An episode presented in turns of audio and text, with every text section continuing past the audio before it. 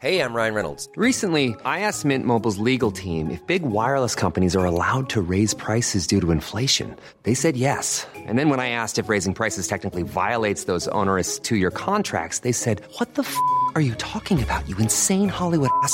So to recap, we're cutting the price of Mint Unlimited from $30 a month to just $15 a month. Give it a try at mintmobile.com slash switch. $45 upfront for three months plus taxes and fees. Promo for new customers for limited time. Unlimited more than 40 gigabytes per month. Slows. Full terms at mintmobile.com.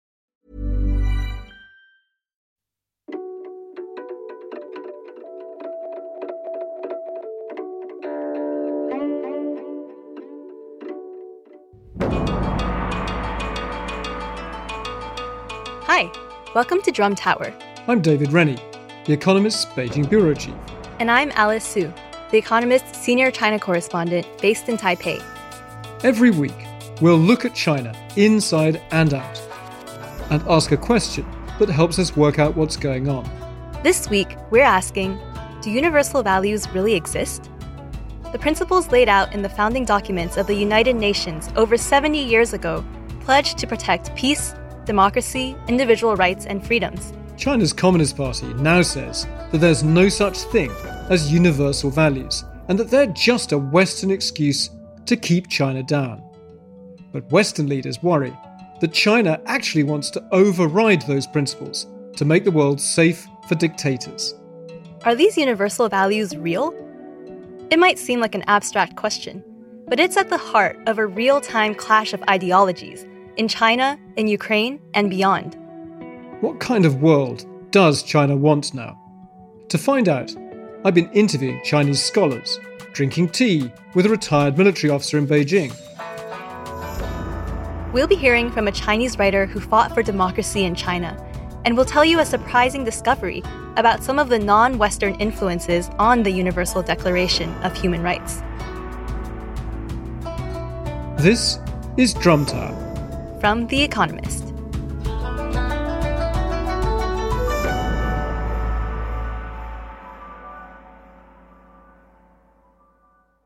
Hey, David, how are you?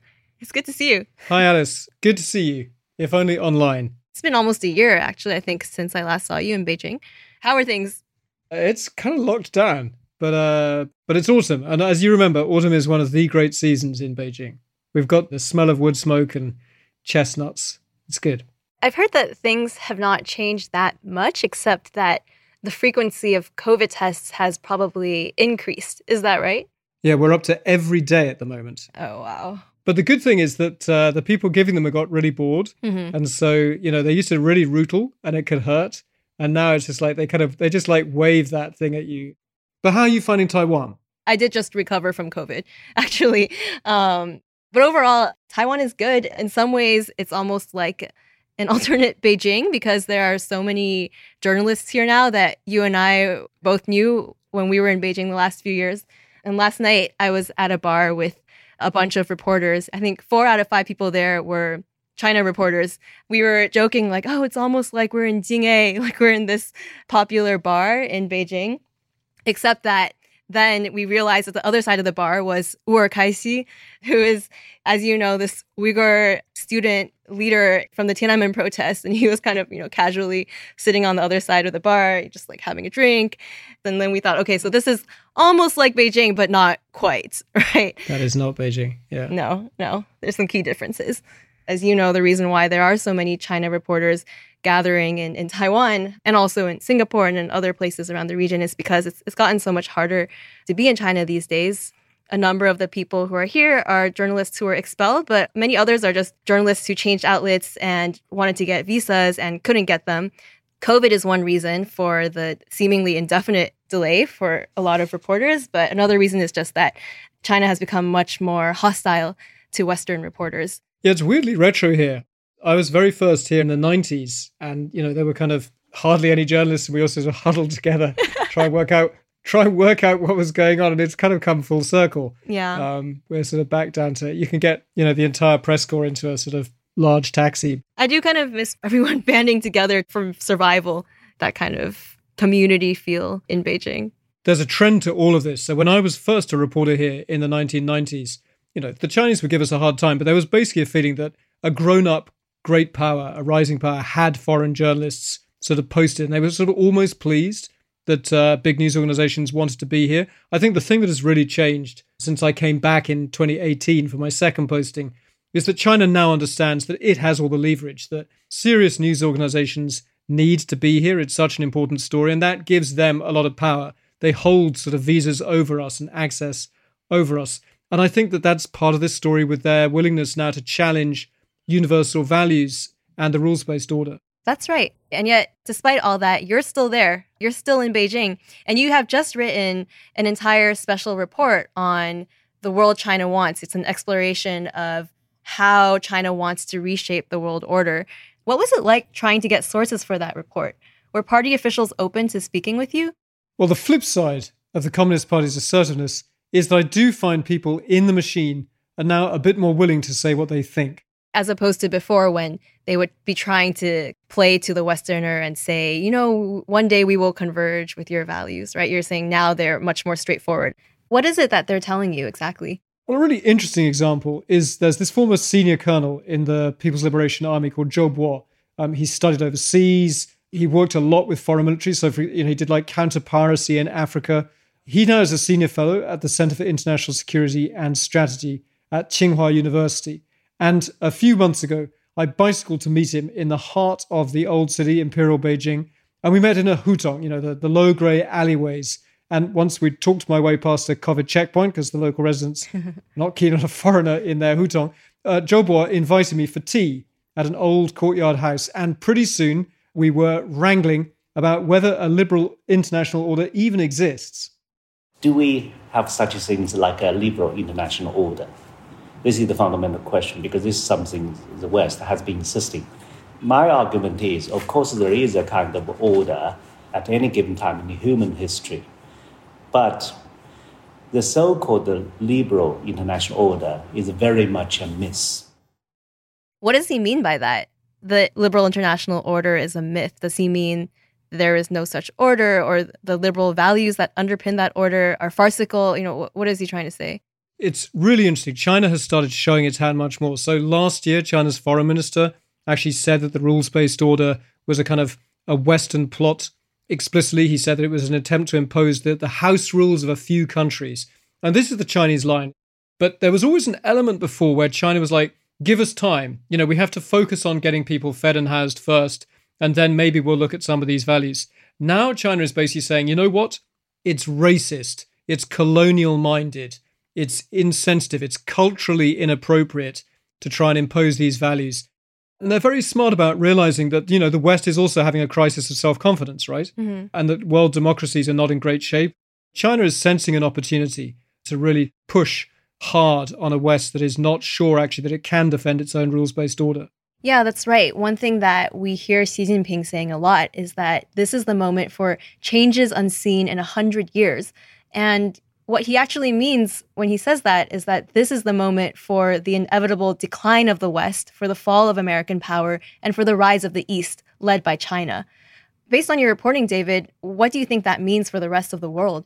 What's really interesting is that China is ready to offer its model to other countries. And what is that model? It's basically that the Communist Party, the ruler, decides what is important, what is good for most people. So it's order, stability, security, getting people better housed and fed.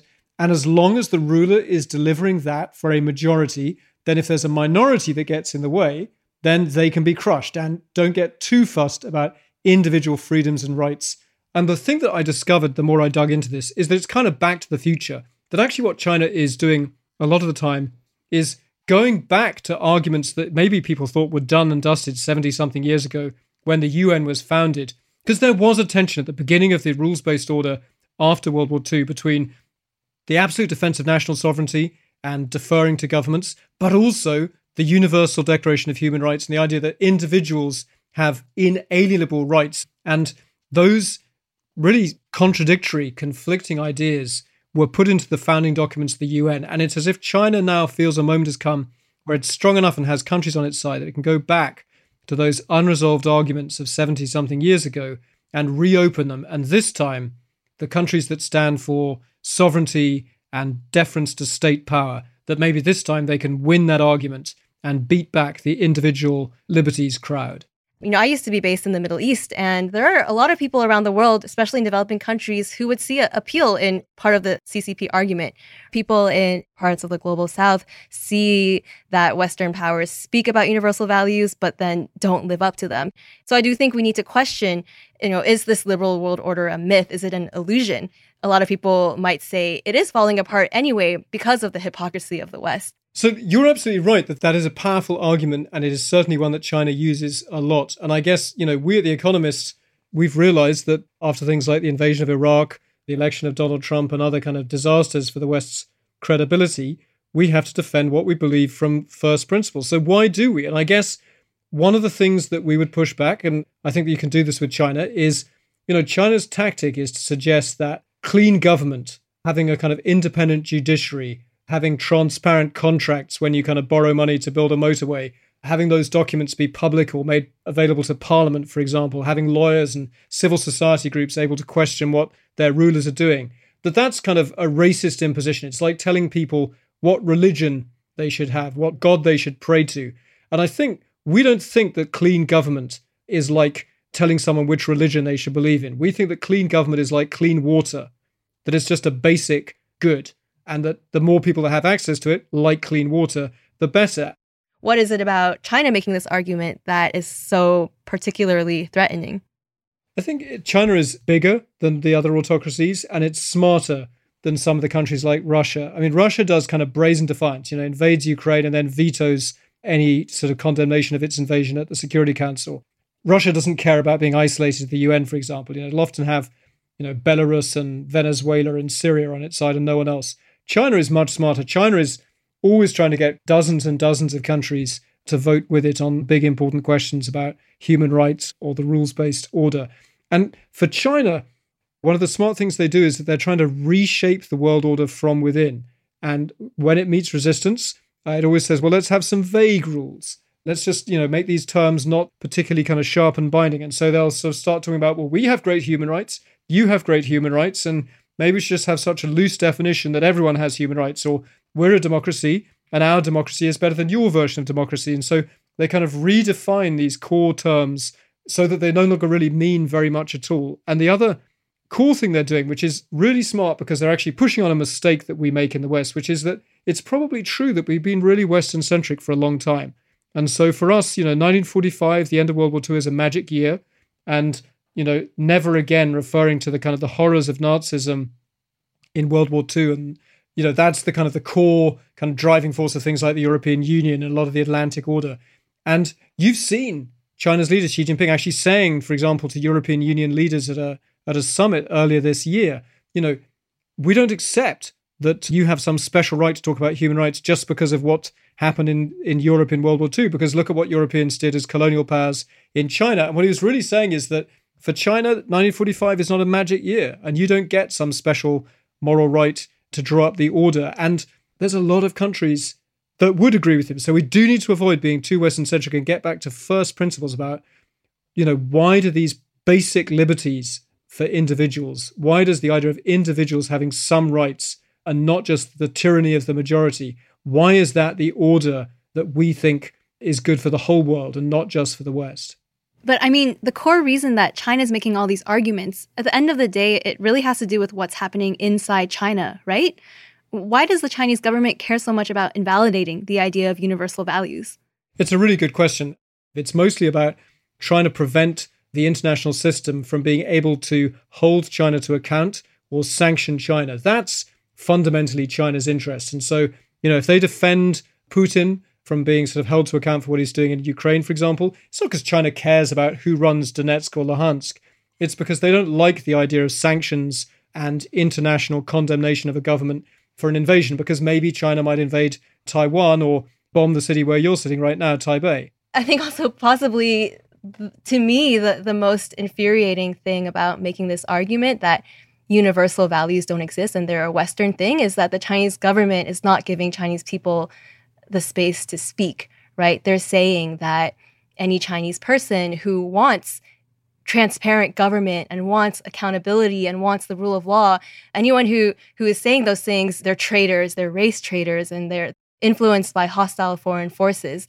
And because of the time that I spent in China in the last few years, I saw that that just wasn't true. There are so many Chinese people who are looking for those things and, and they're not approaching them from this abstract philosophical angle and they're not necessarily reading books of western philosophy and then saying i want this western thing i want this outside thing. Oftentimes they're chinese individuals who have just experienced some sort of injustice right? They've just experienced that officials are working with a corrupt company that's illegally dumping chemicals in their backyard and they don't have any space to speak against it. They seek out these mechanisms of good governance on their own. I mean, actually, Alice, you and I both reported on the lockdown in Shanghai earlier this year, where for more than two months, this huge city of 25 million people were basically locked indoors, sometimes didn't have enough food to eat.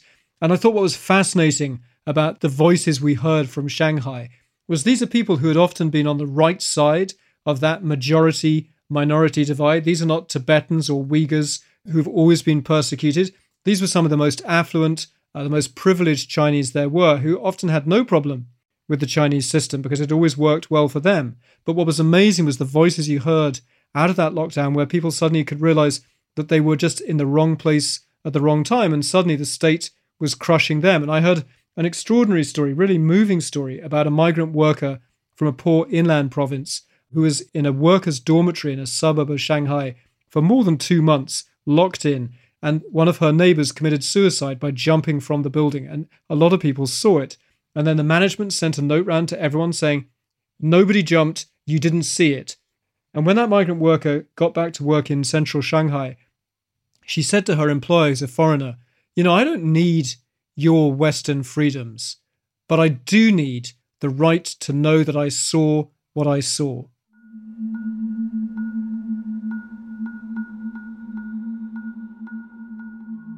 We'll be back in a moment and we'll be hearing from writer Zha Jianying. She fell in love with democratic values after experiencing Mao era China, but now, living in the USA, she's also had to wrangle with the uglier side of Western democracy.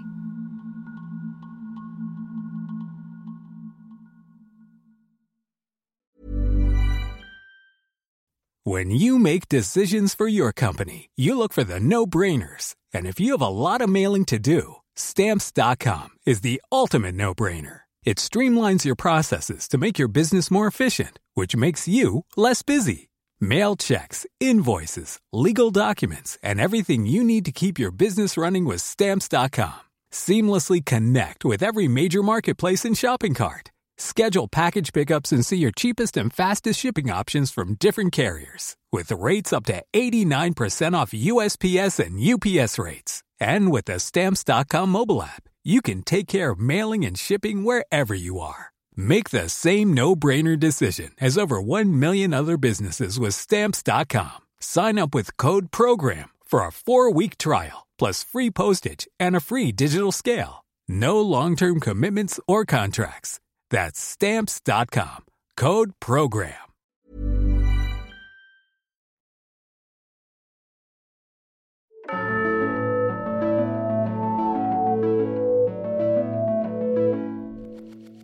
Welcome back to Drum Tower, where we're investigating China's Communist Party's claim that universal values are Western values. You can read much more of David's reporting on the world China wants in his special report. To read it in full, subscribe at economist.com slash drum offer. That's where you can find the best introductory rate. Alice, you were saying it frustrates you when nationalists and the party say that anyone who wants these values uh, is an agent of the CIA or of a, of a hostile foreign force. And of course, no group gets that accusation more kind of acutely, more sharply than the first generation of Chinese liberals who left China when reform and opening allowed them to go to the West. And they really put their faith in the West. You know, they got the chance to study in the United States or other Western countries. Once Chairman Mao's death opened the country up. And now those same people, they're, they're called dupes. You know, you have famous celebrity nationalists here in China uh, who call them the kind of the Deng you know, the beaconists, the people who think that America is still a lighthouse, a beacon on the hill. And Zha Jianying is a brilliant writer based in uh, New York, and she's written some fantastic short stories about being part of that generation, that first group of pioneers who, who reached Western campuses in the 1980s, and how kind of naive and enthusiastic they were at the beginning about how everything Western was perfect. we called Zha Jianying in her apartment in New York City, and we asked her to tell us about her journey with these liberal democratic values. I ended up in the US as a student in late 1981. And those were really the years that so many Chinese were curious and hungry about ideas from the West, from the outside world, because we just have suffered two decades of isolation with all kinds of, you know, persecution and ignorance and poverty.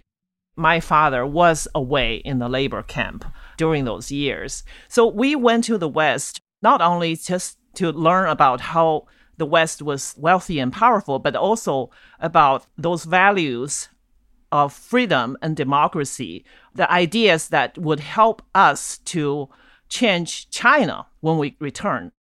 We love China. We would like to make China better and more democratic. And we did have a relatively liberal decades in the 1980s. But all of that was kind of crushed by tanks in 1989 on Tiananmen Square. And since then, I think the journey has really changed and become, you know, much darkened and mixed. Jianying, can I ask you about 1989? Because I think you were in Beijing during the student protests, the anti-government protests in around Tiananmen Square. Were people around you, when they talked about democracy and more freedoms, were they saying that they wanted to become a perfect carbon copy of the United States, or were they talking about simpler bigger kind of ideas about accountability and just a government that listened to individuals more. I think a lot of ordinary Chinese who turned out protesting, joining the demonstrations on the street of Beijing, you know, because some days there are a million people on the streets. Probably a lot of them have a simpler idea about we want a more open government that puts some check and balance on this, you know, sort of black box politics. Everybody knows there are so many corrupt officials, but there's no way without open press, without access to information, you cannot expose them. And people really suffer in their lives. So I think probably the majority of Chinese protesting on the streets really just want more transparency, more accountability. Of course, you know, the prime symbol of all that aspiration and frustration ended up being expressed by the students on the square with things like uh, they actually erected a goddess of democracy, which in that sense, it is, you know, sort of aspiring after the American liberty and freedom. But I mean, it's a multi leveled kind of a movement asking for more freedoms in different ways. Jianying, do you accept the Communist Party line that the values that you're talking about, about accountability and openness and a free press, that they're American values and that they cannot be Chinese values? What we mean by universal values is really a set of modern liberal values, first, you know, championed and debated and pushed for in the West which tracks back all the way to the Greek polis and the Roman republics uh, through a whole century of Western Enlightenment and Renaissance. So, you know, to say that these so called universal values, just because they started out in the West, are not universal is completely hypocritical because we're talking about certain fundamental truths that every human being who want to live in dignity would want to. These are true Chinese aspirations, and the Chinese Communist Party and its propagandists should not be the sole arbiter of what Chinese aspirations are. What are the universal values? Every Chinese, like myself, and, and I know thousands, tens of thousands of fellow Chinese like myself, who share these values, but so many of them are silenced, especially those in China. Constant censorship because the Chinese Communist Party know this does not serve their purpose. If more Chinese will embrace those values, the more difficult it will be for them to monopolize power. Have you interacted much with Chinese people of younger generations who grew up in a, a, more prosperous China, you know, urban, middle and upper class Chinese who maybe don't really know anything about what truly happened under Mao. They don't know much about Tiananmen. And a lot of them kind of seem to buy into this idea of the Chinese system is also good. It doesn't have to be like a Western democracy. So you're talking about a large number of younger Chinese who basically were deliberately led to believe a certain whitewashed version of Chinese history. And those also happen to be the version of history that amplified all the so-called the century of humiliation under foreign powers. So you have young people who felt the Opium War was like yesterday, whereas Tiananmen did not exist. So these are, you know, the sort of effect of collective amnesia. I think the party state instilled on these youngsters. Unfortunately, a lot of them do buy in for that and wanted to believe that the China model is better for China. I do want to ask you though, what has the experience been like for you getting really up close and living in the gritty reality of say American democracy? It's a long and complicated journey. I think we did start out as the sort of more naive, idealistic beaconists, you know, who treat America as a near perfect country in terms of the kind of freedoms, rule of law that we aspire to bring back to China. But then I think really in the last 10, 15 years or so, after the financial crisis and then the rise of the sort of more right wing politics and the American people's discontent with the dark side of globalization, I think we come to have a more sobering and realistic view of America as a country with flawed democracy. But it's not a matter of whether America has a perfect democracy, but you know that it continues to be open and continue to improve itself. Whereas in China, you see a backward movement where even some of the limited civil rights are being rolled back. So I don't think this changes our minds about the so called universal values.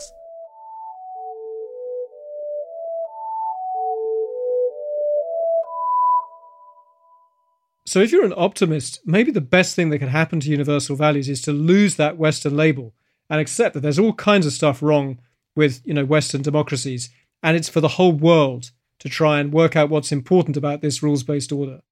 Yeah, and actually, when we looked into the history of how this order came to be, we discovered that it wasn't just a bunch of Western powers imposing these values on others. We decided to go back to the 1940s to look at the founding documents and to look at the drafting of the UN Charter and the Universal Declaration of Human Rights. And it's fascinating when you dig into the transcripts of those debates at the UN's founding just after World War II. You know, the British were still defending a colonial empire and they weren't that happy about the idea of colonial subjects having the same rights as, say, British people living in the UK. And they went to the UN General Assembly to try and undermine some of that language. And, and what's fascinating about the history is that you see small states, you see individuals and NGOs fighting for language that meant that the same universal values would apply to everyone on earth, including people in colonies. And in the end, the UK had to give way. So it really wasn't the West versus the rest. I mean, in fact, if you go back into the records and read the debates around this time, you'll find references to Mencius and Confucius, you know, classic Chinese philosophers. And these are coming from a man named P.C. Chang or Zhang Pengchun. The eight members of the drafting committee of the Commission on Human Rights are now meeting with the objective of drawing up a first preliminary draft of a Bill of Human Rights. This is Eleanor Roosevelt in 1947, when she was chairwoman of the drafting committee on the Commission of Human Rights. Next, the delegate from China, who is also vice chairman of the committee, Dr. P.C. Chang. He was a delegate from the Republic of China at that time to these consultations, and he had immense influence on the way that this document was written. One of the many ways that he influenced the wording of this document was that he added the word conscience into this sentence. It's Article 1 of the Universal Declaration of Human Rights, and it says, All humans are born free and equal, with dignity and rights. They're endowed with reason and conscience and should act towards one another in the spirit of brotherhood. So PC Chang, the Chinese delegate, he's the one who suggested to add the word conscience. And he was really trying to translate this Chinese term, ren, which means benevolence or compassion towards one another. And so you can see that when he argued for the importance of human rights and protecting individuals, he based his argument on very classical Chinese concepts of morality and of duty to one another.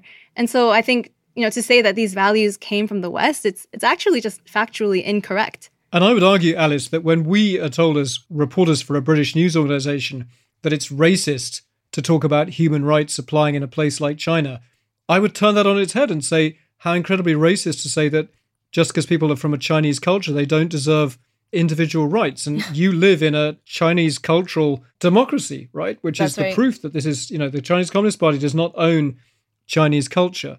Yeah, that's right. I mean, I think kind of going back to our conversation with Zha Jianying, I mean, all you have to do is look back at the history of the 1980s, not only in China, but across Asia, right? Looking at South Korea, looking at Taiwan, and you can see many Asian people from different cultures fighting for these kinds of values and by no means fighting for them because they want to be Western. They're fighting for them because they want to live with dignity and they want to have a say and they want to have transparency in their government. At the heart of it, it's a human thing, it's a human desire. Absolutely. And the amazing thing about that moment in history, right at the end of the horrors of World War II, was that that human desire, that ambition came together with world powers, small countries, even individuals of lawyers and intellectuals are determined to make sure that some basic rights and freedoms were given to everyone equally in the world. It's understandable that China wants to make a world that is more comfortable for China, but I think we have a right to worry that it's dragging us back to a way that things were for most of human history, which was that the strong could bully the weak with impunity and that might makes right. And China has plenty of targets when it's attacking uh, Western progress, but just because progress is hard and progress is faltering, that can't be a reason to go backwards. It's not just the idea of might makes, right and impunity, but it's also the idea of who gets to speak for a culture and its values, right? Is it the governments and the states that are holding power through force, or do ordinary people get to speak to civilians and citizens? Do they also have a say? You're absolutely right. And I think that's, I hope, going to be part of what we try to do with this podcast, right? Because, and, uh, you know, you did this so brilliantly as a reporter in China, is giving people the right to speak and not letting the government or the Communist Party dictate who is the representative of 1.4 billion people. It's a very diverse country with very diverse experiences. Yeah, exactly. Letting Chinese individuals and Chinese people tell their stories rather than claiming that the only China story is the one that the Communist Party tells. And that's where you, our listeners, come in. We would love to hear from you. Tell us things we haven't considered or questions you have about China. And if you have something to say, record a voice note or write a message and send it via email to drum at economist.com. We also have a Drum Tower newsletter, and you can sign up for that at economist.com slash drum newsletter. And in the meantime, thanks very much for listening. We'll have more Drum Tower next week. Our editor is Poppy Sebag Montefiore, who produced this episode with Barclay Bram. Our sound engineer is Wei Dong Lin. Music was composed by Jocelyn Tan. The executive producers are Sandra Shmueli and John Shields.